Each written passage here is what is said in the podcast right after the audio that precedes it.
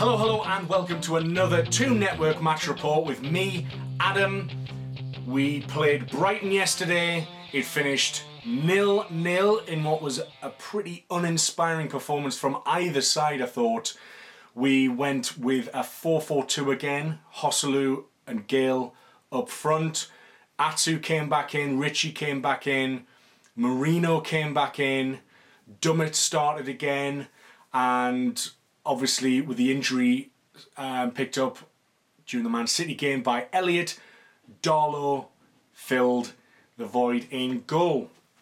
So it was a game that was pretty much lacking in, in, in, in very much incident really. It was it was pretty turgid first half to be honest. Um, I thought that after a very strong first five minutes from ourselves, I thought was Brighton who looked a lot more comfortable in possession. They passed it around well. They were just composed on the ball, and but uh, having said that, given that we had contained a lot of Manchester City's attacks in the week, we were well drilled in terms of containing their advances, and actually from open play, I don't think, and this goes for the second half as well. I don't think Brighton were able to create that many clear cut chances at all. I thought we limited them quite significantly to maybe shots from outside the box and that was I mean that was the clear strength of oh, I say strength we, we, we struggled to create chance chances of of, of um, a meaningful impact I guess but I thought in the first half, Brighton was still the strongest um, in terms of possession and in terms of the threat that they posed from set pieces. Now, they're a huge side. They really are. Glenn Murray disappointed me actually. Um, he's a player who, a very un- unglamorous player, traditionally unglamorous player, as I would, I would say. But he always seems to pop up with goals, and he's the kind of player who would pop up against us and, and, and, and score. But I thought he was he was bullied out the game a bit, and he resorted to dropping to the deck anytime he got a chance to try and win a, a cheap free kick. And fair play to him, he, he managed to win a few.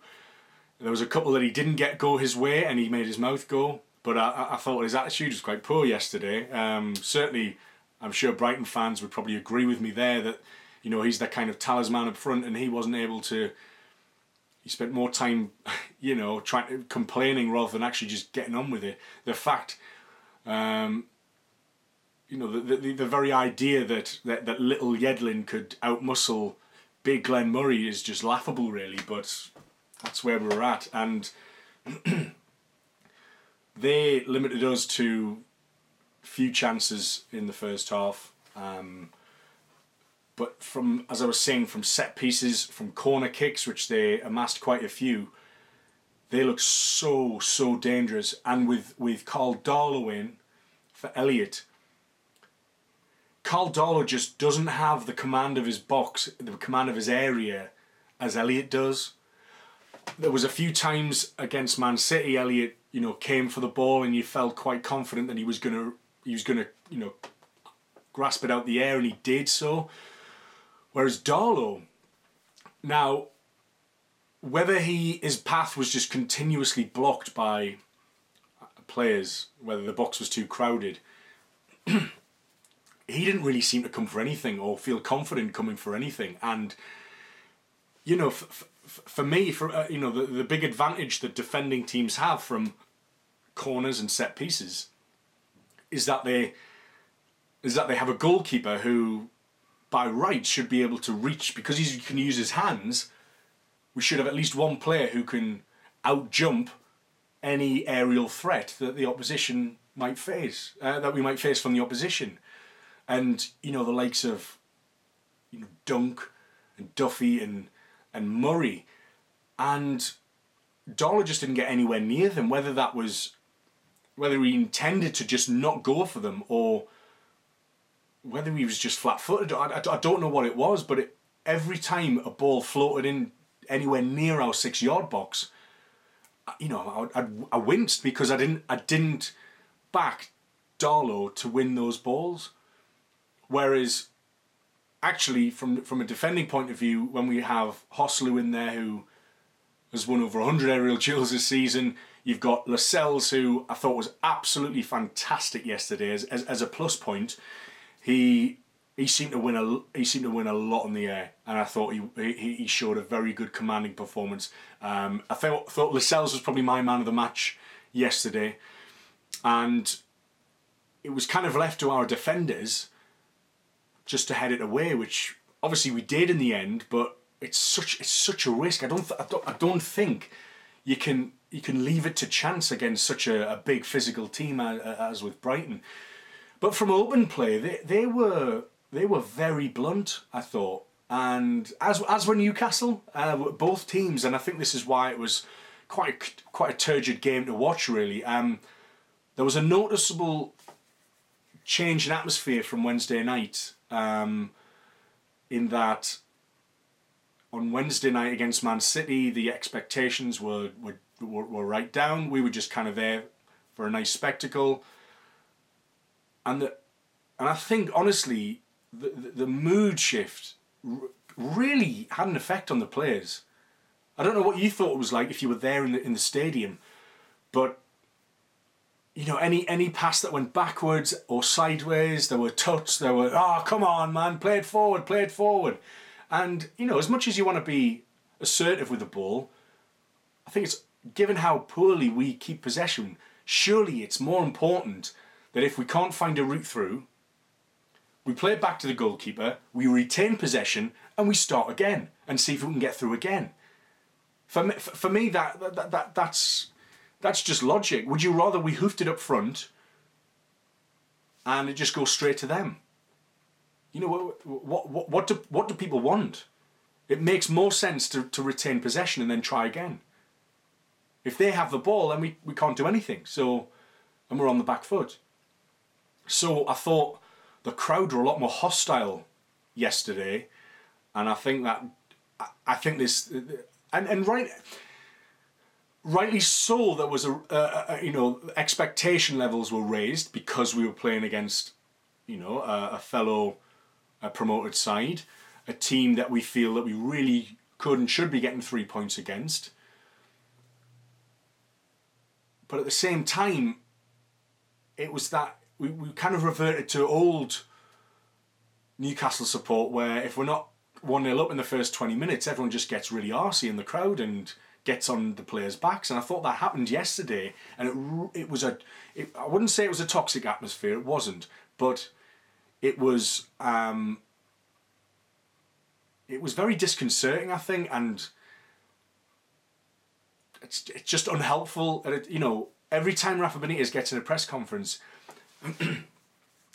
he, he speaks about us being together, sticking together, unity, and we don't look like a team that isn't playing for each other, isn't playing for the manager. We're fighting hard. We are, and you can see even when we've been defeated, we are. They're trying. They really are trying. And if they're not trying, it's probably because they're knackered, or pagged, or but I don't I don't think it's anything to do with mentality. I think even the defensive mistakes that we've made, which I've lambasted the players for, even you know they're genuine mistakes. They're they're honest mistakes. They're, they're, nobody's. We haven't got any bad apples in that respect. I think everyone's really trying. Even the likes of Shelvey and Mitrovic, who seriously have disciplinary issues, and that, that, that that's a big reason why they're not getting games under Rafa Benitez and when they do come on the pitch, are they contributing enough to warrant Rafa Benitez to think that's justified? The Mitrovic thing, obviously, he is he said he's moving on because he wants first team football, which is fair enough. But I think the main reason Mitrovic, I mean, as you might know from watching my videos, I quite like Mitrovic. I think he's a good goal scorer, but I understand the logic in not playing him if Rafa doesn't feel that he trusts him to carry out the team instructions for the wider strategy. If there's one player just doing his own thing, that's not going to work. And if we feel that he's not playing his role correctly, then that's going to have a, a wider impact on how well the, the, the overall system works. So we're just limited. We're, we're just limited. And, and, and talking about strikers, we play Joselu and Gayle up front from the, from the start. You've basically got Perez to come on if there's anything wrong, but even he's not kind of out and out striker. I thought, honestly, I thought the two front men worked pretty hard, and I thought Gayle in particular was probably one of our standout players yesterday. Now, some people might disagree with that, but I thought he was his anticipate. I thought he was sharp. I thought he he was let down quite a lot by his touch yesterday. I thought there was a few occasions where he could have just made a simple layoff, and for whatever reason, he's just he's, he's miscontrolled it or it's bounced off. He doesn't he, has, he isn't able to make the ball stick as Joselu can, and Joselu can do that quite well. But I just thought his anticipation was was really good. So in the first half, when he made that diagonal run across and Merino played him in with a sort of reverse blind ball, I thought that was exquisite from both of them. And and the pace that Gayle showed to, to latch onto that and get a get a shot away from quite an acute angle, pretty much gave us our only you know a biggest chance in the first half. but I thought he was he was really busy, and I thought he created a lot of problems for their defenders who aren't necessarily quite quick. The problem was in the second half when we took Joselu off was and we pushed Perez up front and Murphy came on was we still continued to play high long balls when Joselu wasn't on the pitch. That's fine when he's on the pitch because he'll he'll win most most balls that he goes up for, most most of the aerial duels. But when he's not on the pitch, don't fire it up high and long to Gayle. Because Gayle's here, Lewis Dunk's up there. He's, he, he hasn't got a chance. Even Perez isn't going to win that many headers either. Now, in Gayle's credit, he did win a couple of flick ons, but again, to who? And there was nobody around him to, to support that. I thought, I thought Atsu looked really fatigued and but at the same time given his performance against West Ham in our last victory a couple of games ago I sort of understand why Rafa kept him on because he probably felt that he was our biggest threat. And indeed it was Atsu and Gayle who combined against Man City for that diving header that went just past the post. And again they combined in the second half in a great move that led to an absolutely fantastic reactionary save from um, Ryan and goal for Brighton. And that really was, I mean, I, I, I was half out my seat, I thought that was in. So that was a fantastic save. And it's the kind of thing that if, Gayle, if that goes in, Gayle scores, we, we win a, a game, a narrow 1 0. We go up onto 21 points by the new year. Rafa's target was 20 points by the new year, so we're, we're a point up on his target. We've won two of the last three. We've stopped the rot at home. We've got a clean sheet, and suddenly things are looking pretty peachy. And, you know, with an extra couple of points, we'd have been up in a 13th place. So we'd be looking really rosy going into the game against Stoke away. But as it happened, that reactionary save was the difference between a very turgid draw and everything's terrible and misery, misery, misery, or oh, things are looking really good now. We've won two of the last three. Things are class. Gayle scoring another one. You know, it, it's fine margins. It really is fine margins, and it seems that we really do need. Rafa's right. We really do need to stick together as fans, and we really do need to back the boys because with it being so tight, all it takes is just a little bit of luck or a little a little run, and we can get ourselves out of this.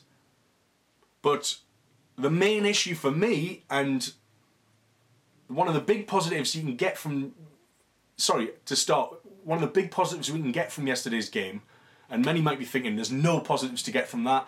We don't look, if we can't beat Brighton at, at home, we'll, we'll not be able to beat anybody. I don't think that's the case. But would I would I would I have hoped we'd have won yesterday? Yes, of course. Do I think we've got the squad players to do that against Brighton? Maybe, but I don't think it's as a, a given as it was last season, for example. Um, Brighton strengthened more than we did. And they understood that to stay in the division, you've got to be, you know, there's rumours going around that they're putting in £18 million for Moussa Dembele from Celtic. Whether that's true or not, at least they're getting linked and money is supposedly looking to be spent. Now, with us, I don't even know if Rafa knows what his transfer budget is. Mike Ashley's in America or wherever the hell he is. I, I, how is that helping the situation? Rumours that the takeover collapse this week have been um,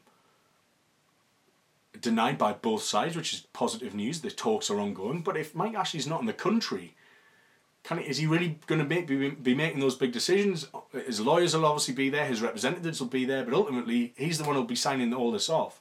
He's the one that needs to set a budget if he's not going to sell. So what's happening? It's all this uncertainty, this off the field turmoil that we're in. There's no way that that doesn't affect what happens on the pitch. There's no way that doesn't affect the players' mindsets or even Rafa Benitez's mindset. It's, it's awful conditions to work under. So I think we have to take this into context. We haven't kept a clean sheet at home since the 21st of October when we beat Crystal Palace 1 0, Merino's header. That's, that's over two months. That's close to two and a half months without keeping a clean sheet at home. Yet we did it yesterday. That is a huge plus for us, given that a month ago we were losing three, four, three game goals a game, and it was we weren't even competitive that's a big positive for me.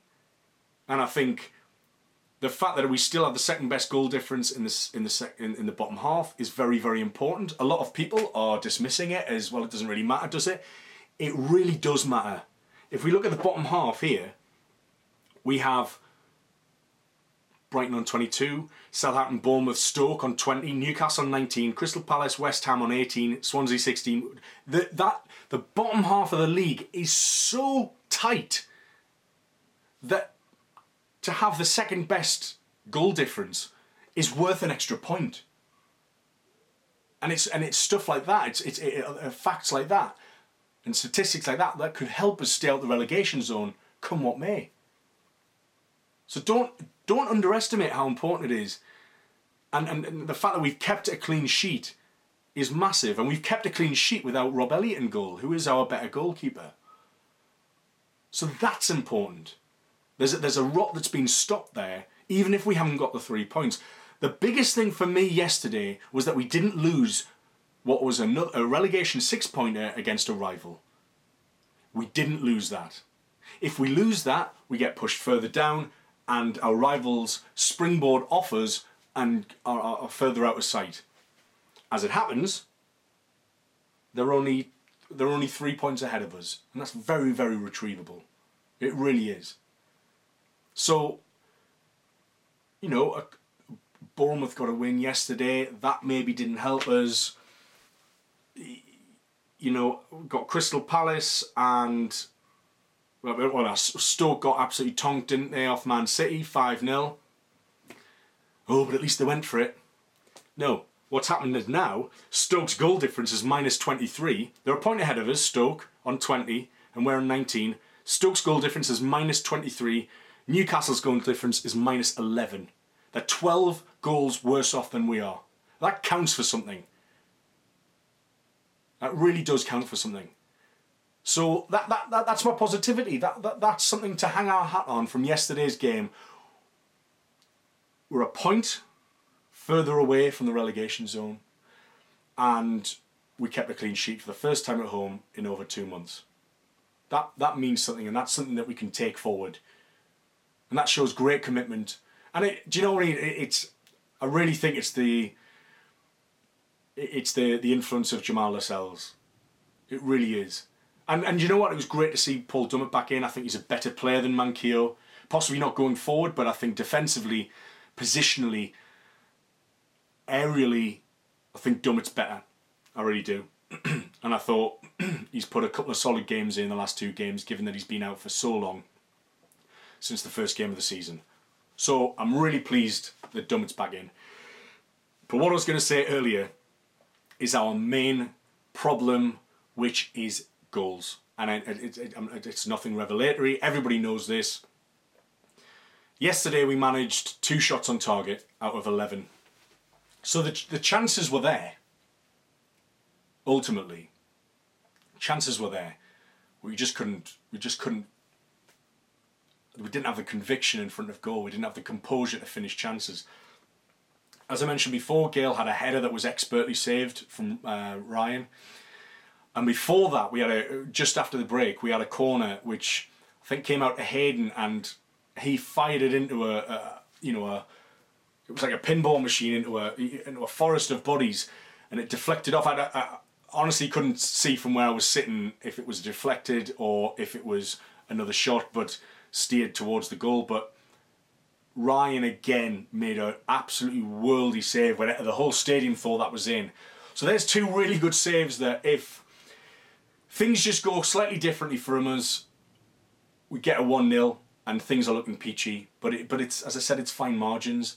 I I don't want to come on the lads like a ton of bricks, but we need a striker. We need lots of positions. Don't get me wrong, but I think goals will ultimately keep us in this division. Middlesbrough were relegated last season because of a lack of goals. They had a pretty sturdy defence for most of the season, but they struggled with goals. Gayle's actually had a decent five, six weeks. He scored against Leicester, Man United, Chelsea. He's nearly scored in the last two games as well. He looks our biggest goal threat in the minute.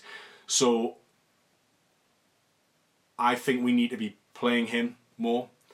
Uh, certainly every game. I know he didn't. Uh, he didn't start against Man City, but that was obviously part of a larger game plan. I think the, the game plan against Man City was to play two very quick players in Murphy and Aarons, who were fresh, who could go. I mean, this might explain why Atsu didn't start against Man City and everyone everyone was having kittens because he's you know maybe maybe Atsu was fatigued in training and maybe that was proved yesterday that he just didn't have he just doesn't have the fitness and and, and, and the energy to sort of have another game like like West Ham back to back. I I don't know what's going on there, but there was a definite game plan against Man City. We did intend to have some sort of attacking threat, and we did have attacking threat. What what what baffles me about this this draw this draw yesterday against Brighton is that this for start there's like this the, the self entitlement that we that we that a, any home game is a, should be three points. To an extent, I agree with that. And against against Brighton, a team that I feel we should be beaten,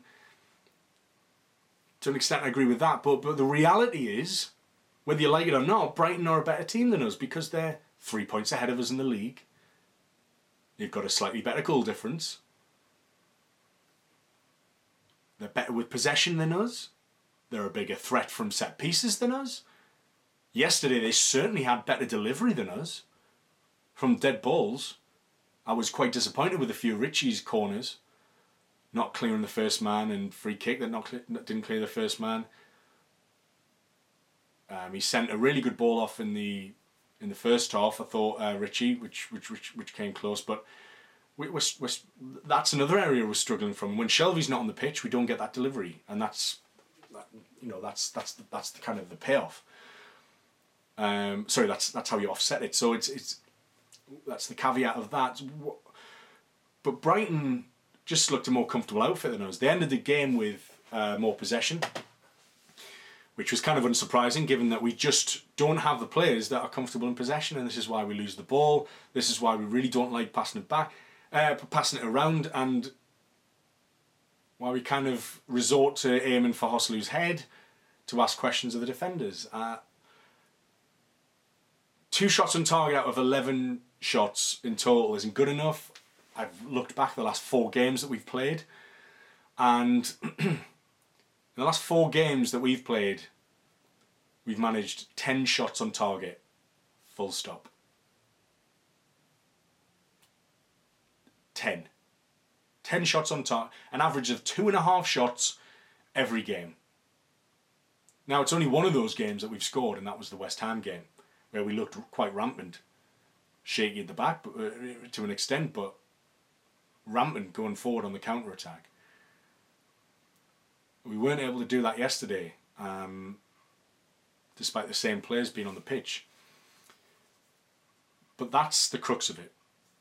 You you will not get out the division. You will not sorry remain in the division with averaging two and a half shots per game on target. Because for every two and a half shots on target, the chances of scoring are pretty will be under one a game, well, under one. So that's that's really worrying, and that is why we need a striker. Do we bring Ings in? Is Ings any good anymore? I don't know. It could be like a Bony situation, who's you know he hasn't played in ages and actually just disappears into the wilderness. Sturridge would be this point of this point. I think it's a risk worth taking. At the start of the season, I thought, are we really going to pay that much for somebody, even wages wise, or a loan fee? for somebody who you can never guarantee to be fit. It's like the Andy Carroll thing. Never guarantee to be fit, so why you, you can't rely on them. However, in the situation where we're at, Daniel Sturridge has guile, he has class, and he's a natural finisher. Even if he's only fit for, you know, half of the time between January and May, if we were to bring him in, is that a risk worth taking? I think so. But again, it's going to rely on who's you know what what transfer budget, what wage budget we're setting for the January transfer window, and that comes down to one man and one man alone, and that's Mike Ashley. Rafa doesn't know how, if he still doesn't know how he's, you know, the transfer window opens tomorrow. Virgil van Dijk's already moved. Not officially, he'll move uh, a minute after midnight tonight, but it that deal's done. So deals can get done now if we want them to. But it'll be another it'd be a classic Newcastle transfer window. We'll mess around for the first couple of weeks because Rafa won't know what's happening. He'll have no direction, you'll have no uh, wage budget or transfer budget. You'll scrabble around for a couple of loans. And then on transfer deadline day, we'll try and get three, four deals done because we've left it that long because we don't know what's happening. That, it, it, that that's going to happen. So who who else is there to bring in? You see, Everton are signing the the, the, the Turkish guy Tosun, who we've been linked with, but for twenty five million or twenty five million euros, whatever it is, we're not going to pay that kind of money. Certainly not under this regime. So we can't compete with that. Sandro, the, uh, the Ramirez guy from from Everton, who they bought from from the La, La, Liga after having a you know a spectacular season hasn't had a sniff, hasn't had a look in. Is it just because he hasn't adapted to Premier League life? Is he worth getting in on, on, on loan if Rafa was genuinely after him in, in the summer? So that's an option potentially. Is Giroud an option? We've got to look at uh, uh, Batshuayi is not getting a game at all. We've got to look at strikers that want to play in the World Cup that want to play every game in the Premier League from now until the World Cup to try and prove themselves. Loic Remy did something similar and he was fantastic. He did his reputation no harm at Newcastle. So there'll be players out there that can make a difference, that have the quality, but it's whether we can attract them because it's whether or not we can pay them the wages they want, whether we can offer the loan fee to their parent club if they want, I think we'd rule out most tra- transfers. I think it'll be all about loans uh, this this January. Maybe the odd actual signing, but is it going to be another situation where if we have this little that little money, that Rafa can't even Rafa's going to have to bring in bargain basement deals like Joselu and Manquillo. No disrespect to them, but they they won't they wouldn't have been on his original shopping list. Of course they wouldn't. You know, I'm seeing a lot of outrage uh, particularly on Facebook, a lot of Rafa out. Honestly, with it, it, oh well, if, if this was Pardew, we, wouldn't be saying this. Everyone's um, everyone's brown nose and Rafa, and it's just like, well, Rafa's got Rafa's not even in the same league as Pardew, man. Everything Rafa Benitez does is meticulous. There's logic and reason behind it. Does it always come off? No. He's not superhuman. Nobody is. It's like giving, you know, Michael Schumacher in his peak, it's like giving him a bloody Corsa to go around F1 with. It, it, you can have a great man at the helm, but if he hasn't got the tools in which to do his job and to, to do his job at the best of his abilities, then, you know, an uh, argument I had yesterday on Facebook, which I had to just end up walking away from, because it turned into a oh, Rafa out, he's shite. And he's just like, he's, well, he's not, is he? Rafa Benitez is not shite. If there's one thing, the the guy eats, sleeps, and breathes football. He's constantly thinking. He's got multiple strategies. You look at Pardew and McClaren and people like that, which you've had recently. They wouldn't have even thought of half. It would have been. It's just roll the dice for them. There's no reason behind what they're doing. They just they don't learn from the mistakes. Those guys, which is why they they can only manage to stay in a job for 18 months here and a year there and why they get sacked. Yeah, Rafa Benitez has been sacked from a couple of places, but do you know what? The amount of silverware he's got to show for what he can do is is beyond question. Is beyond question. Last season, he, he literally finished in the best position he possibly could. That's not an easy thing to do. But he did it if people can't see that the, the, the, the main reason we are where we are is because of a different man, Mike, Mike Ashley wants us to be infighting. He gets pleasure from it. He's a sadist. He doesn't care about us. Who does care about us? Rafa Benitez cares about us. He could have walked away. He didn't. He took the hard job in the championship, which I could I could not name another elite manager, a UEFA elite manager, which he is, who's won as much as he has league titles, cups, Champions League, Europa League, who would take on a second tier job. Under, what has to be said, an absolute bastard in an owner. And until he goes, Rafa's screwed and he can't do his job properly. Am I defending everything he does? No. But it's important context to remember. You know, so, some of the arguments, oh, well, Sean Dyche has taken Burnley to fifth. Brilliant. He's not there anymore. They, they, they, he's sinking away. He's dropping. They've had a really impressive start to the season. But is it sustainable in the Premier League? No. On the wage budget that they're at, on Burnley, which I think is either the lowest or the second lowest in the league, they're, doing, they're working wonders. But the Premier League is unforgiving. The universe equalises every single time.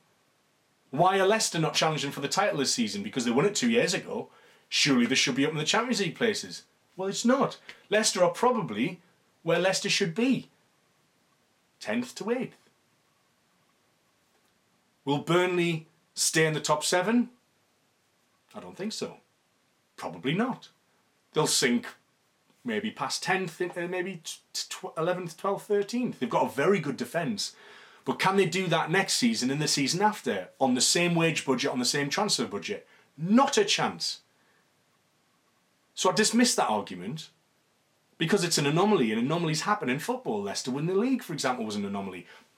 Alan Pardew finishing fifth with Newcastle was an anomaly. That doesn't make him an elite manager. It was a perfect storm of, of, of, of circumstances. I'll give him his credit. It was a fantastic season. It was really enjoyable to watch, but it's unsustainable. What Rafa Benitez can do will be will be sustainable. Can't get me words out now. Too angry.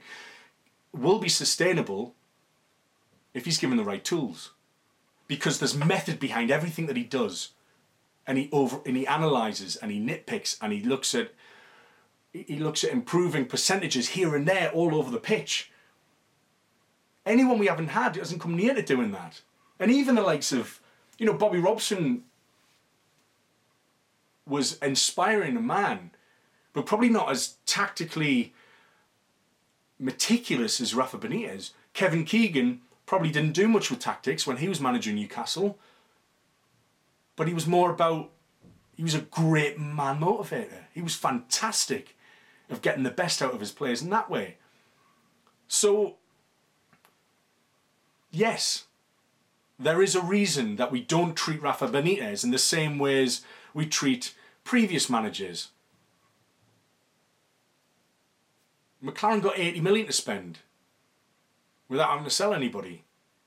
And he's, you know, he spunked it all on players that probably didn't fit his system because guess what? He probably didn't even have a system. He didn't know what he was doing. And maybe that was to do with the regime and that there was lack of communication between what, you know, that, there was just, it was a mess. It was an absolute mess. Rafa Benitez has been screwed over the last two transfer windows. He's probably going to be screwed over for a third. That's not good enough. But it's crucial now that we back him. That fans back him and what he's trying to do. We're not.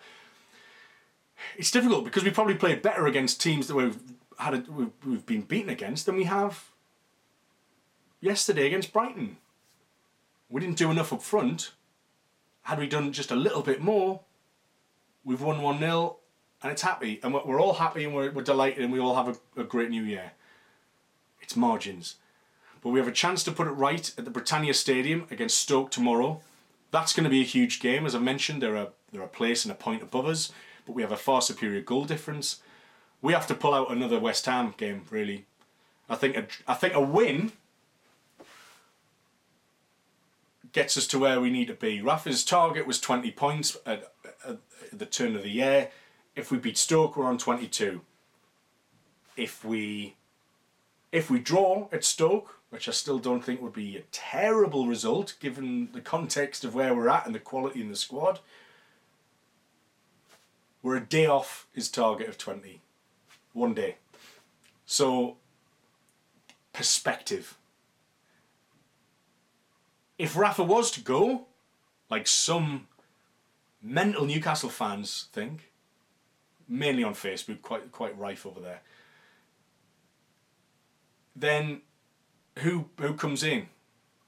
Who comes in that could do a better job? Who comes in with that CV? Who comes in that isn't just going to be the likes of the the classic?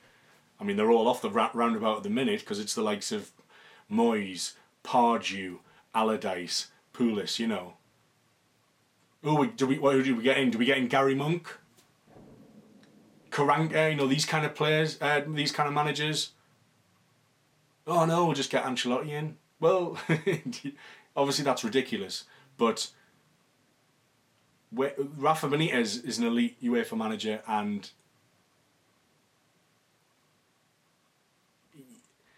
I think to even believe that we could do better at this point without him is insanity. It's insanity. Anyway, Going back to the game, we had a, there was a couple of penalty incidents again. Gayle was involved in one of them. Merino was involved in another. Now I've I've seen the replay back of the Merino one where he, you remember the one um, in the second half where he sort of did a he did a turn. Um, he kind of did a 180 turn, dragged dragged the ball back with his studs, and Bruno went in on him. Now, having seen that replay a couple of times, Bruno does seem to get a foot on the ball. It's a very clumsy challenge, but I think he gets a foot on the ball, and I don't think that's a penalty. However, I haven't seen the other Gayle one. I know he dived against Man City, but that looked to me like, the, that there was something in that Gayle one um, against Brighton. Now, it's just one of those things. Maybe it wasn't. Maybe it wasn't as clear cut as it needed to be. But yes, so there we go. Um, couple of chances. Uh, at, at their end, the, the reactionary saves and the couple of penalty shouts that never were. But I thought defensively we were very, very sound. I'd give Jamal Lascelles, as I mentioned, man of the match. But we just need more firepower up front. And we probably need to give rotate our wingers a bit because Ritchie and Atsu just looked a bit knackered. I think Ritchie's been a bit burned out the last month or so. I like to see how hungry Murphy are, Murphy and Aarons are and maybe we need to utilise Shelvey a bit more to help with deliveries from set plays. But anyway, since uh, apologies has been a bit of a long one, uh, but since just quickly, since it's uh, New Year's Eve today, uh, a very happy New Year to all my followers and subscribers, and I've really really enjoyed doing these videos for you. I'm going to continue to do so after Stoke, even as well, and it, it means a lot. All your comments, um, and all your views. It really does mean a lot. I really enjoy doing this. And it's nice to know people are out there and you know following what, what all the all the rubbish I have to say anyway. But I thought as it was New Year, I'd look back on my top three moments of 2017 for Newcastle United. So I'd put number at number three. I'll do countdown backwards. Number three, my third top moment of 2017 was the announcement that there were serious bidders um, in terms of PCP and Amanda Staveley in acquiring the club. Obviously, those talks are ongoing. They might never come to completion. They might collapse, or it might come through. But for the for the sheer hope, for the simple hope that that brought, when we first all found out about it, and that Mike Ashley was seriously considering them, you know, selling. It just allowed us to escape and to close our eyes and just imagine what life could be like with proper backing and with Mike Ashley well out the picture, which might still be a reality. Let's hope it is. But for that hope alone, that is my top, you know, my, my third top moment of 2017. Second would have to be the championship win on that day, where Jack Grealish's goal against Brighton in the dying minutes, just after uh, Gayle had scored, and it was um, Newcastle going up, Sunderland going down, and then that kind of raucous, gradually building cacophony of sound around the, the celebrations, and then the way the players celebrated the ultimately what was a league win was absolutely it was so special to be at that game and to be part of that moment and to kind of be celebrating and not knowing if you should be celebrating because you're trying to you've got no 4G in the stadium and you're trying to refresh results to know if it's actually true or not. And only when I saw it on my, my mate's phone did I then erupt uh, into celebration. But I thought that was a, a fantastic day. It was really, really good fun to be at that one and just a great atmosphere. But my top moment of 2017 for Newcastle United is a bit of a personal one, and if you've seen a few of my videos from a couple of months ago, then you'll know that I met Rafa Benitez um, at the training ground and got to spend an hour and a half with him, and it was absolutely fantastic. So, I, it, talking to him gives me a lot of context about what's going on now and what maybe why I defend him more than some others do. But I know what he's trying to do, and he really cares for this club. So back him. Anyway, we'll see you after Stoke. Happy New Year, everyone. I've been Adam of the Toon Network. Subscribe on YouTube, we're on SoundCloud and iTunes as well. Follow us on Twitter and get your favourite, at the Toon Network, get your favourite Newcastle moments of 2017, however incidental. Love to hear from you. We're on Facebook as well. All the best for the new year, everyone. Hope you had a great Christmas. Happy New Year, and here's to a prosperous 2018. Thanks very much, everyone. Bye, bye.